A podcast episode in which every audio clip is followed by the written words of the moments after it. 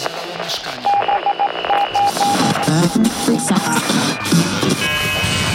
Odsłuch społeczny. Odsłuch społeczny przed Wami. E, Dziś będziemy rozmawiać o alkoholu.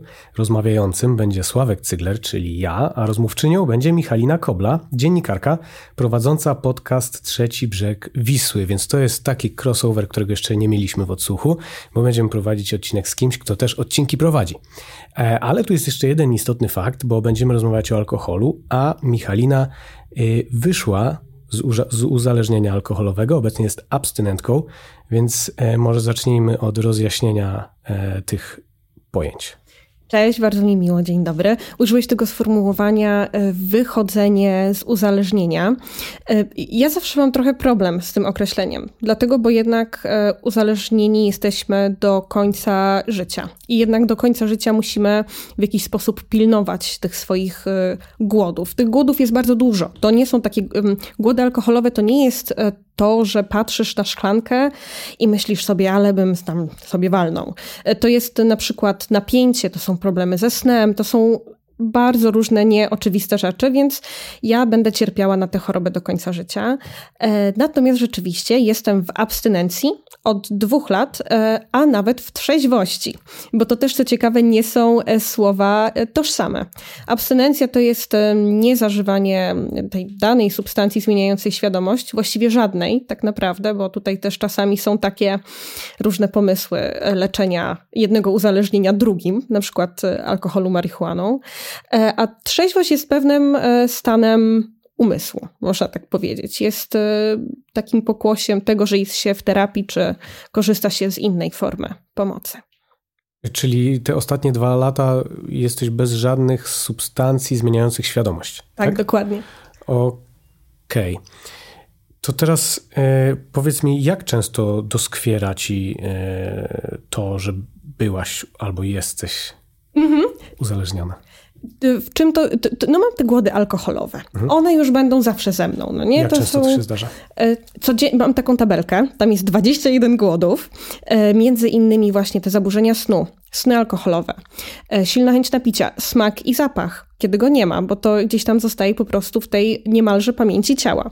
Więc one gdzieś tam są em, codziennie, niestety, tylko że w różnym natężeniu. Jeżeli są w większym natężeniu, no to wtedy wiem już, że muszę mm, w jakiś sposób o siebie zadbać. Jedną z tych form dbania o siebie jest system HALT, czyli hungry, angry, lonely, tired i pilnowanie tych czterech rzeczy, czyli tego, żebym nie była głodna, bo głód taki zwykły można pomylić z głodem alkoholowym, zmęczona, e, samotna i zła. Więc e, tak to wygląda. Natomiast na całe szczęście, w moim przypadku przynajmniej, tymi wyzwalaczami nie są mm, reklamy, obrazy i tak dalej. Natomiast e, myślę, że w dalszej części rozmowy przejdziemy do tego, że mają one ogromny wpływ na ten nasz krajobraz.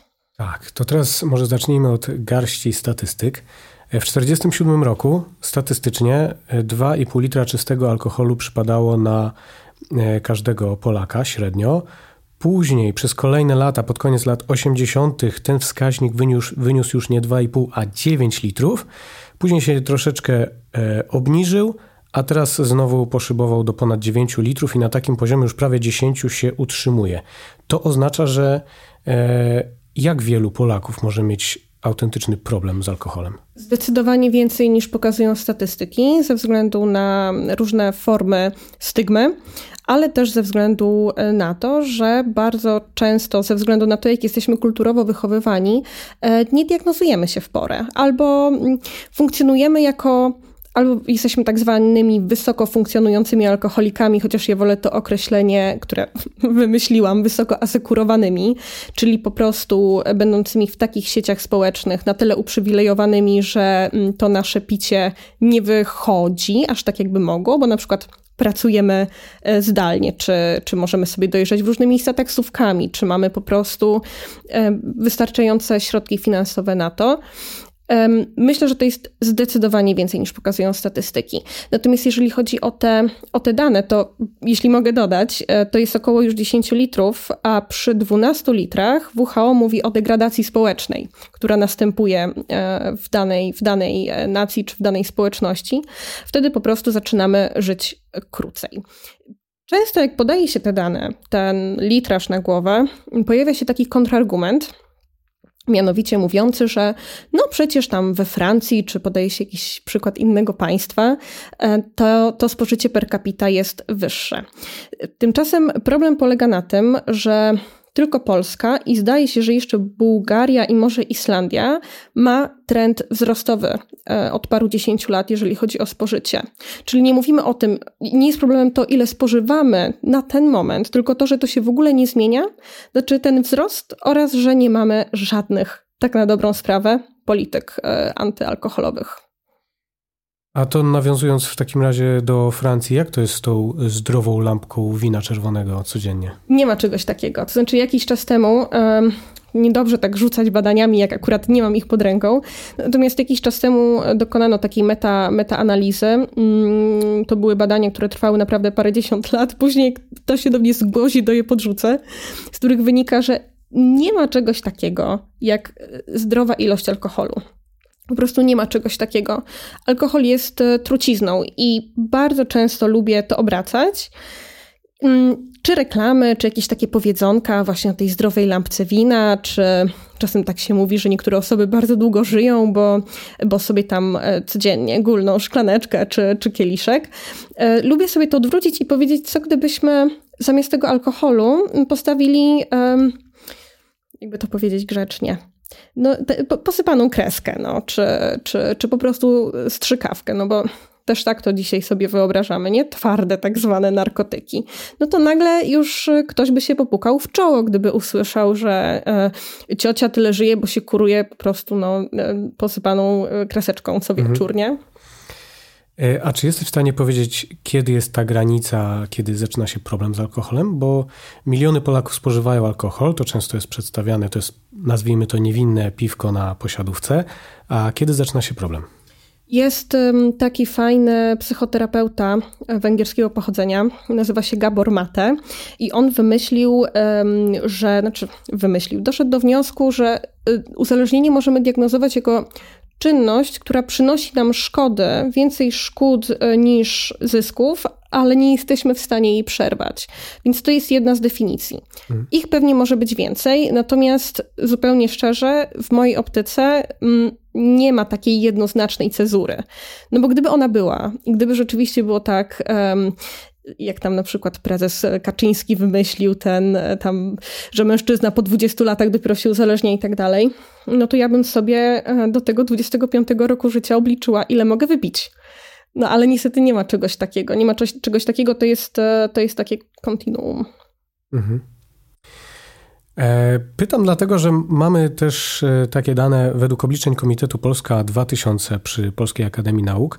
5 milionów Polaków spożywa 60% produkcji przeznaczonej na rynek wewnętrzny.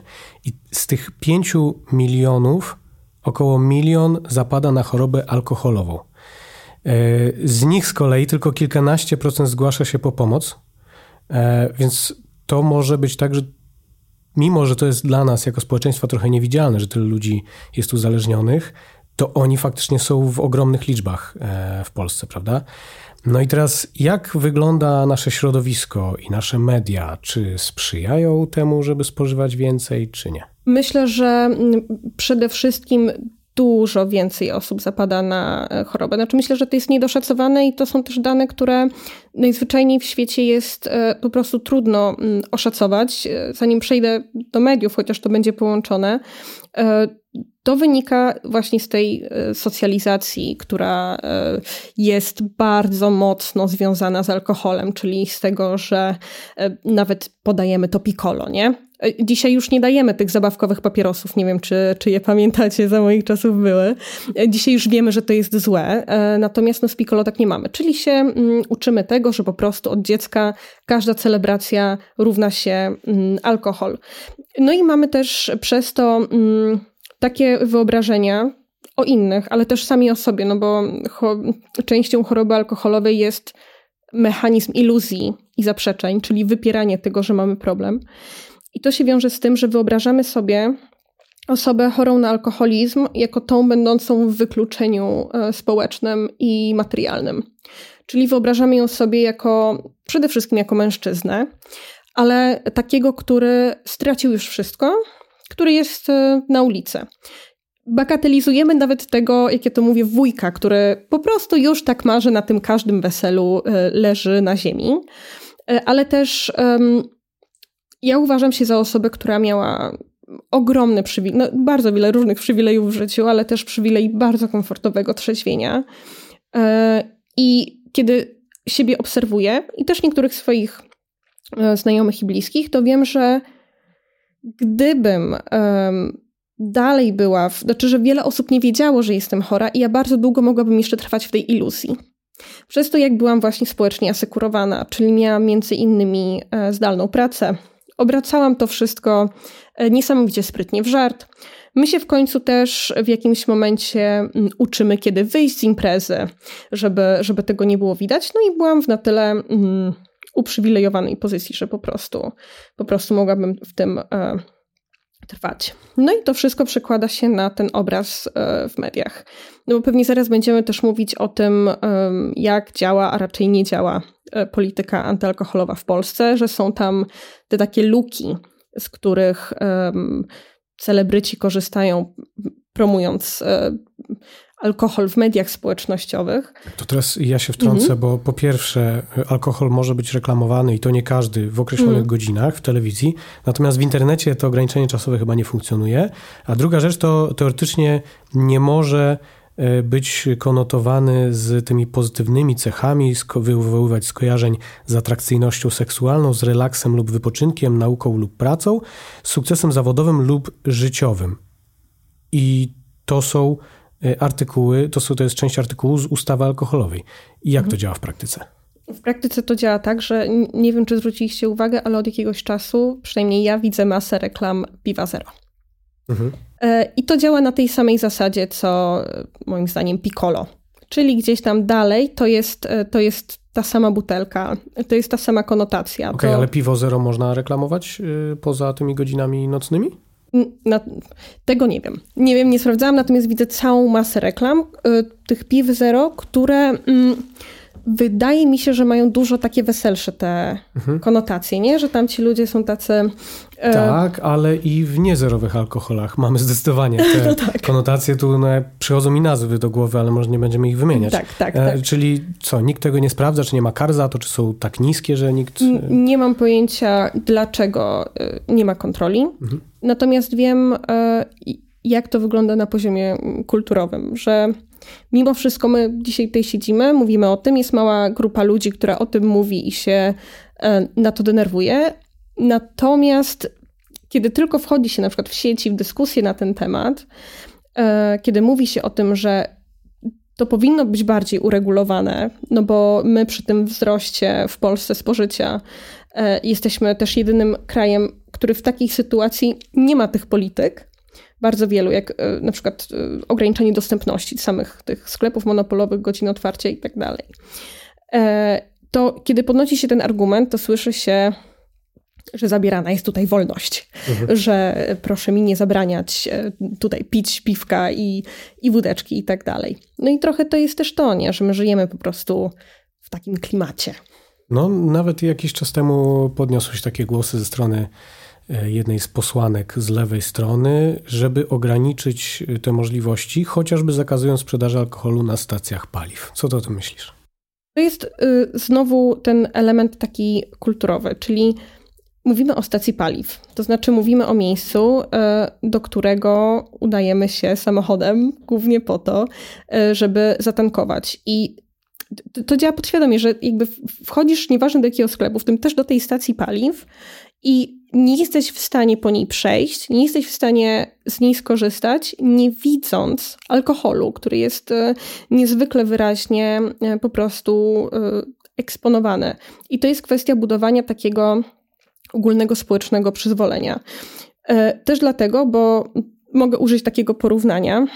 Wiemy nie od dziś, mówią o tym pedagodzy, psychologowie, jak my jesteśmy uczeni różnych nawyków i, i takich, no nawyków, powiedzmy. Czyli jeżeli nasz rodzic będzie nam mówił, E, że mamy jeść tylko i wyłącznie sałatki i zdrowo się odżywiać, nawet jeżeli to będzie zagrożone jakąś potencjalną sankcją, ale sam będzie chodził do fast foodów, to my też w tym fast foodzie wylądujemy. I tutaj jest to samo. E, nawet jeżeli gdzieś tam będzie informacja, no bo każdy z nas słyszał o tym, że alkohol szkodzi zdrowiu, że papierosy szkodzą zdrowiu i tak dalej. Natomiast jeżeli mimo wszystko będziemy poruszać się po tym krajobrazie, w którym ten alkohol jest po prostu wszędzie, i on nam po prostu wyskakuje dosłownie z każdej lodówki w każdym sklepie, to będziemy sobie podświadomie kodować, tak jak z tym Piccolo, że no, to on jest, zawsze będzie, może się skusisz. A na ile widoczność alkoholu w każdym miejscu dosłownie w sklepach i na stacjach może być e, wyzwalaczem dla osób, które miały problem z alkoholem? Mogą być. No, to, to, że dla mnie nie jest, nie znaczy, że nie są dla innych osób, no nie. I jakby to jest trudne do wyobrażenia, że jednak naprawdę bardzo trudno poruszać ci się jest w ogóle po tym swoim najbliższym otoczeniu. To znaczy, wychodzisz z domu, idziesz po bułki i nie jesteś w stanie nie zobaczyć alkoholu. Czy to na półce, czy nawet e, po drodze, widząc po prostu reklamę. Dobra, a wróćmy jeszcze do zerówek i do piccolo. Niektórzy mówią, że to jest o tyle fajne, że jakby normalizuje się no właśnie, picie bezalkoholowe albo w ogóle e, to, że, że się nie pije alkoholu na imprezie, ale z drugiej strony to już powiedzmy młodsi mogą pić jakąś zerówkę, więc jest to jeszcze bardziej powszechne. No nie wiem, jak to ocenić? No to znowu jest y, kodowanie, takie podświadome, ale jest jeszcze takie zjawisko, y, o którym nie każdy cywil, że tak powiem, wie, którym jest suchy kac. I w ogóle taki czasem nawet suchy stan upojenia czyli e, my, osoby chore na chorobę alkoholową, możemy obudzić się rano ze wszystkimi istniejącymi symptomami kaca, mimo że niczego nie wypiliśmy. No i to wynika z pamięci ciała.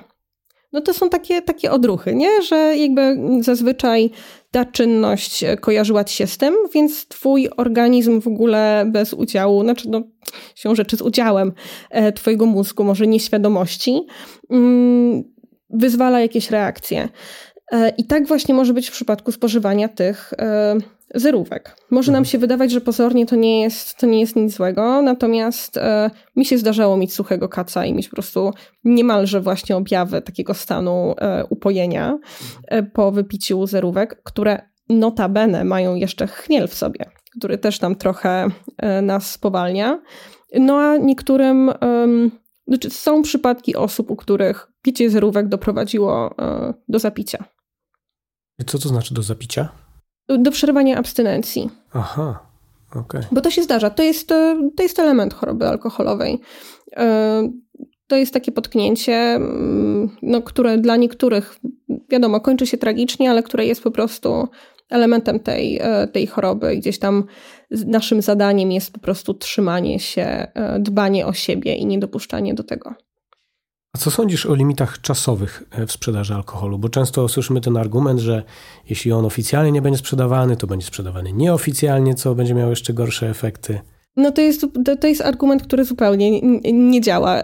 Między innymi dlatego, bo mm, jedną z tak jak mówiłam, najistotniejszych, e, takich najistotniejszych atrybutów choroby alkoholowej jest ten mechanizm iluzji i zaprzeczeń.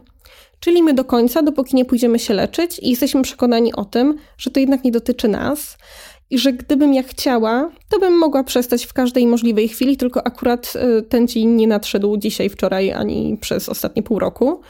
E, I każda osoba, która nadużywała alkoholu, zna sytuację, w której ten alkohol się skończył, ponieważ w ramach tego, tej iluzji kupujemy go mniej na wieczór.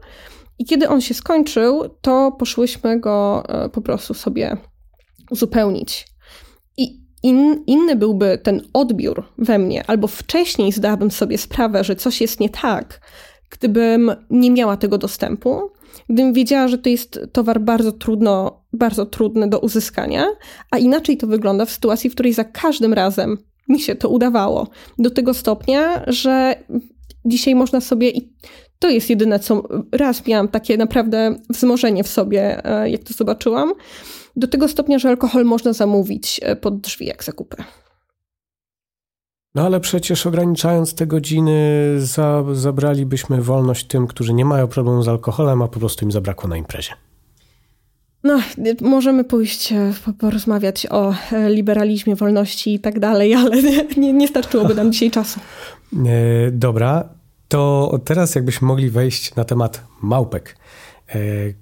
W ogóle kiedy, przez kogo i dlaczego one zostały stworzone, jak są faktycznie używane i z czym się wiąże możliwość kupienia dosłownie pięćdziesiątki czy setki alkoholu Wszyscy wiemy, zaczyna się na P, ale nie ma co dokańczać, bo nie chcemy mieć e, żadnych problemów.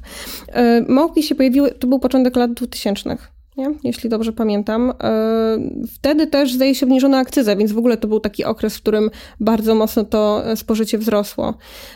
Tych małpek, mamy dane dotyczące tego, jak wiele tych małpek się kupuje, tam e, tak, to 3 miliony zdaje się e, dziennie. Natomiast to są suche dane, a ja mam taką, mam taką anegdotę, jak otworzyli u mnie żabkę mm, pod domem. Ja się w niej lekko zgubiłam, bo jakoś tak dziwnie zaaranżowana była. Pani zapytała, czego szukam, po czym nim zdążyłam odpowiedzieć, dodała, że e, to była wczesna godzina poranna, dodała, że e, alkoholu jeszcze nie mają, bo nie mają pozwolenia. Mm, no bo wyszła z założenia, że no nie byłam elegancko ubrana, no ale jednak jestem, e, wiecie, kobietą drobnej postury, że przyszłam sobie już tutaj coś zakupić. Z tymi małpkami jest też to, że one z założenia rzeczywiście miały być bardziej dyskretne. No bo to jest e, znowu mechanizm iluzji i zaprzeczeń. Gdyby, e, jeżeli mogę sobie kupić coś takiego malutkiego, coś, co schowam sobie do torebeczki, do kopertówki i będę mogła gulnąć, to sama mam mniejsze wyrzuty sumienia, niż gdybym musiała chodzić z pół litra w plecaku albo w torbie. Jak rozumiem, e, małpki to jest akurat coś, co głównie dotyczy osób z problemem z alkoholem. Tak, zdecydowanie. Mhm. I 3 miliony dziennie się tego sprzedaje. Mhm. Wow. E, powiedz mi jeszcze, jakie kroki powinna podjąć osoba, która zaczyna zdawać sobie sprawę, że coś jest nie tak? Mm to w ogóle cudownie, jeżeli zaczyna sobie zdawać sprawę, że coś jest nie tak. Mm, akurat w Polsce mm, mamy kilka różnych możliwości. Możemy iść na mm, terapię na NFZ, natomiast nie oszukujmy się, bardzo często e, trzeba czekać bardzo długo w kolejce na tę terapię. To jest jedna rzecz. Druga rzecz jest taka, że każdy ma swoje preferencje związane z tym, u kogo chciałby się leczyć. E, czasami nawet prywatnie tego jedynego wyjątkowego terapeuty szuka się bardzo, bardzo długo. E, ale mamy jeszcze, mm, są jeszcze meetingi e, AOWskie, czyli anonimowych alkoholików. No i tutaj znowu, to nie jest dla każdego. Jest bardzo wielu terapeutów, którzy e, biorą coś z tego nurtu, są tacy, którzy w ogóle e, z niego nie korzystają. Między innymi problematyczne jest to, że tam jest um, bardzo silny wątek w tych 12 krokach siły wyższej i jest zupełnie, mimo że tam się mówi, że to jest Bóg taki, jakiego go rozumiemy, i mimo, że każdy może sobie tę siłę wyższą znaleźć w czymś innym, w determinizmie, w jakimś w panteizmie, natomiast oczywistym jest, że jest cała grupa osób, dla których to nigdy nie będzie to, nie? którzy są ateistami. E, więc to są, to są takie, mm, takie dwa miejsca, do których można e, jakby od razu e, pójść. Mm, mi bardzo pomogło słuchanie cudzych doświadczeń, czyli właśnie podcastów, czy, czy, czy oglądanie jakichś programów w mediach społecznościowych. E, i na tej zasadzie odnajdywanie jakby swojego odbicia. A jak rozpoznać u bliskiej nam osoby, że pojawiają się jakieś symptomy choroby alkoholowej? Mm, to jest coś takiego, co, co się czuje. To znaczy, też kolejny problem, że ta osoba e, współuzależniona, no właśnie, też może mieć problem. Czyli jeżeli bardzo długo żyjemy ze sobą uzależnioną, to stajemy się od niej współuzależnieni. Dla osób współuzależnionych również istnieją terapie I również istnieje odłam tych, tych meetingów 12 kroków. Mm, częściej, kiedy pyta się, znaczy zadaje się pytanie, co, co właśnie zrobić z tą osobą, jasne, że można jej to zakomunikować, powiedzieć, że ja widzę, że jest problem, natomiast niestety bardzo często um, trzeba jej pozwolić osiągnąć do. Mhm. Czyli um, nie sprzątać po niej. No bo jak jesteśmy współuzależnieni, e, częściej, znaczy łatwiej jest nam przyswoić sobie obraz kobiety, e, męż, e, żony alkoholika, nie? No to ona będzie starała się zrobić wszystko, aby nikt na zewnątrz się nie dowiedział o tym problemie. Dzwonić do tego męża pracy i mówić, że no, dzisiaj się gorzej poczuł. Sprzątać po nim butelki, gotować mu rosół i tak dalej. Ja wiem, że to no akurat taki obrazek gdzieś każdy z nas ma, chociaż odrobinkę. No ale właśnie tego, tego nie robić. Nie asekurować tej osoby pozwolić jej samej zobaczyć, gdzie jest. Dobra, ale wracając, jakby jakie sygnały powinny wywołać nasze zaniepokojenie? I tutaj może nie jako osoba współzależniona, ale u tego wujka albo u koleżanki. Kiedy mhm. możemy zacząć podejrzewać, że coś jest nie tak? Kiedy spożywa bardzo dużo alkoholu i nie może przestać. No to jest naj, naj, najprostsze, nie? Kiedy e, widzimy, e, że zaczyna ponosić szkody, które naprawdę są szkodami i które naprawdę są dla tej osoby bolesne, i jednocześnie ona nie jest w stanie e, tego przerwać. Zaczyna, to też jest taki trochę mm, syndrom obniżania war, wartości własnego życia, czyli jakby spada, spada u tej osoby poziom życia, a ona usprawiedliwia to. No nie? Przy czym wiadomo, że sytuacje są bardzo różne y, i, i jakby to też może być relatywne. Możemy sobie wyobrażać kogoś będącego na wysokiej pozycji społecznej inaczej niż, niż, niż inna osoba. Natomiast jeżeli ta jakość życia tej osoby naprawdę stopniowo spada, i ta osoba to sobie usprawiedliwia mm, i tłumaczy, że no i tak, i tak chciała zmienić tę pracę, i tak chciała mieć tam mniejsze mieszkanie, i tak nie kochała tego partnera czy partnerki, e, cokolwiek no to rzeczywiście to jest, to jest taki sygnał z tych nieoczywistych. Dobra, a jakie taktyki przyjmować, albo jakie ty polecasz na odmawianie alkoholu, albo na rozmawianie z tym przysłowiowym wujkiem podczas świąt czy podczas wesela? No, problem jest y, taki, że ta taktyka najważniejsza polega na tym, żeby nie, nie kłamać. Czyli nie powiedzieć, jestem samochodem, kiedy nie jestem samochodem. Biorę leki, kiedy nie biorę leków. E, jeżeli mówimy o osobie, zwłaszcza jeżeli mówimy o osobie e, uzależnionej od alkoholu, bo to jest wracanie do starego schematu iluzji, tym razem wyrażanej w inny sposób. No i znowu to jest, to jest gdzieś tam kłamstwo, kłamstwo, iluzja. Najlepiej jest powiedzieć e, nie. Po prostu nie. I to jest to jest bardzo trudna nauka. Nie? My w ogóle nie jesteśmy uczeni też e, asertywności. To jest cały, cały temat naszego podejścia do dzieci i wychowywania. E, no, to jest coś, czego uczy się czasami w terapii albo, albo znajduje własną drogę na to, żeby, żeby być asertywnym, żeby po prostu powiedzieć nie. Jeżeli przede wszystkim, to, to jest fajne do zaznaczenia, że e, bardzo wiele osób, w tym ja, bardzo bałyśmy się, kiedy wchodziłyśmy w trzeźwość, że ludzie będą reagowali w jakiś taki dziwaczny, paniczny sposób, jak będziemy odmawiać. Tak wcale nie jest. To znaczy, to może być jeden na dziesięć przypadków, kiedy ktoś będzie zdziwiony. I zazwyczaj to jest też nasze kontrprzeniesienie, bo my byśmy tak zareagowali, będąc w czynnym uzależnieniu. I możliwe, że te jeden, jeden na dziesięć osób sama widzi w sobie problem i fakt, że my odmawiamy, budzi w niej taką złość. Tak naprawdę na samą siebie, że reaguje źle. No ale to jest jej problem. Teraz na koniec pofantazjujmy. Gdybyś miała wolną rękę i moc, żeby wprowadzić dowolne e, zmiany w prawie związanym z dostępnością i reklamą alkoholu w Polsce, to co byś zrobiła? Mm, chciałabym, żeby. O oh wow, o oh wow, okej. Okay. E, ale to jest trudne, wiecie, bo ja w ogóle nie jestem. Um, ja, bardzo podoba mi się model portugalski, w którym tak naprawdę większość substancji jest legalna. No i to może się wydawać dziwne, skoro jestem taką, e, nie dość, że jestem abstynentką, jestem trzeźwa, to jestem też no, antyfanką alkoholu i tego, jak o nim mówimy. E, był taki fajny ten eksperyment, eksperyment ze szczurami, który każdy zna, czyli że tam szczury miały dwa dozowniki, jeden z jedzeniem, drugi e, z kokainą i poumierały. Ten eksperyment powtórzono w sytuacji, w której te szczury miały dorobiony taki szczurzy plac zabaw, i okazało się, że one nie umierały, bo one po prostu, ich miały do wyboru tylko e, taką formę tam pobudzania sobie dopaminy jak narkotyk i nic innego w ramach alternatywy, no to te, też bym pewnie sobie wykitowała, no bo co miałabym robić bez żadnego szczurzego kołowrotka ani niczego takiego. E, więc to jest przede wszystkim to, je, więc z jednej strony dopuściłabym legalność, ale z drugiej strony e, zbudowałabym cały ogromny system prewencji. E, wprowadziła te rozwiązania, które, które działają w innych krajach Unii Europejskiej, czyli po prostu ograniczyła liczebność e, punktów sprzedaży alkoholu, e, godziny ich otwarcia.